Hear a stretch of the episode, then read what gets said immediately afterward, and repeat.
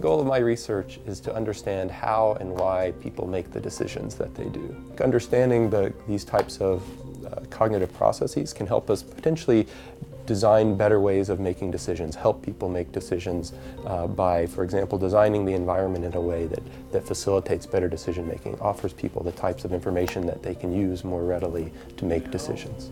A lot of the work that I do right now is mainly behavioral. So I measure how they make decisions in various contexts. We also measure cognitive processes like memory and attention, um, patience, and we're also beginning to start work on hormonal influences on decision. I work with oxytocin, which is a hormone that's in, involved in social bonding in individuals. So we're interested in looking at how individuals vary in the levels of this hormone um, and how that therefore might translate into how they interact with others, the decisions that they make in a social basis.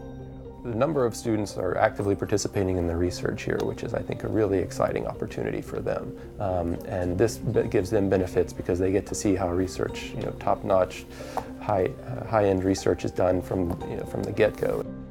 To me, the most exciting part of this center is the fact that it brings together folks from lots of different disciplines into one building to study similar types of topics. And so we get to kind of feed off of the knowledge of other folks.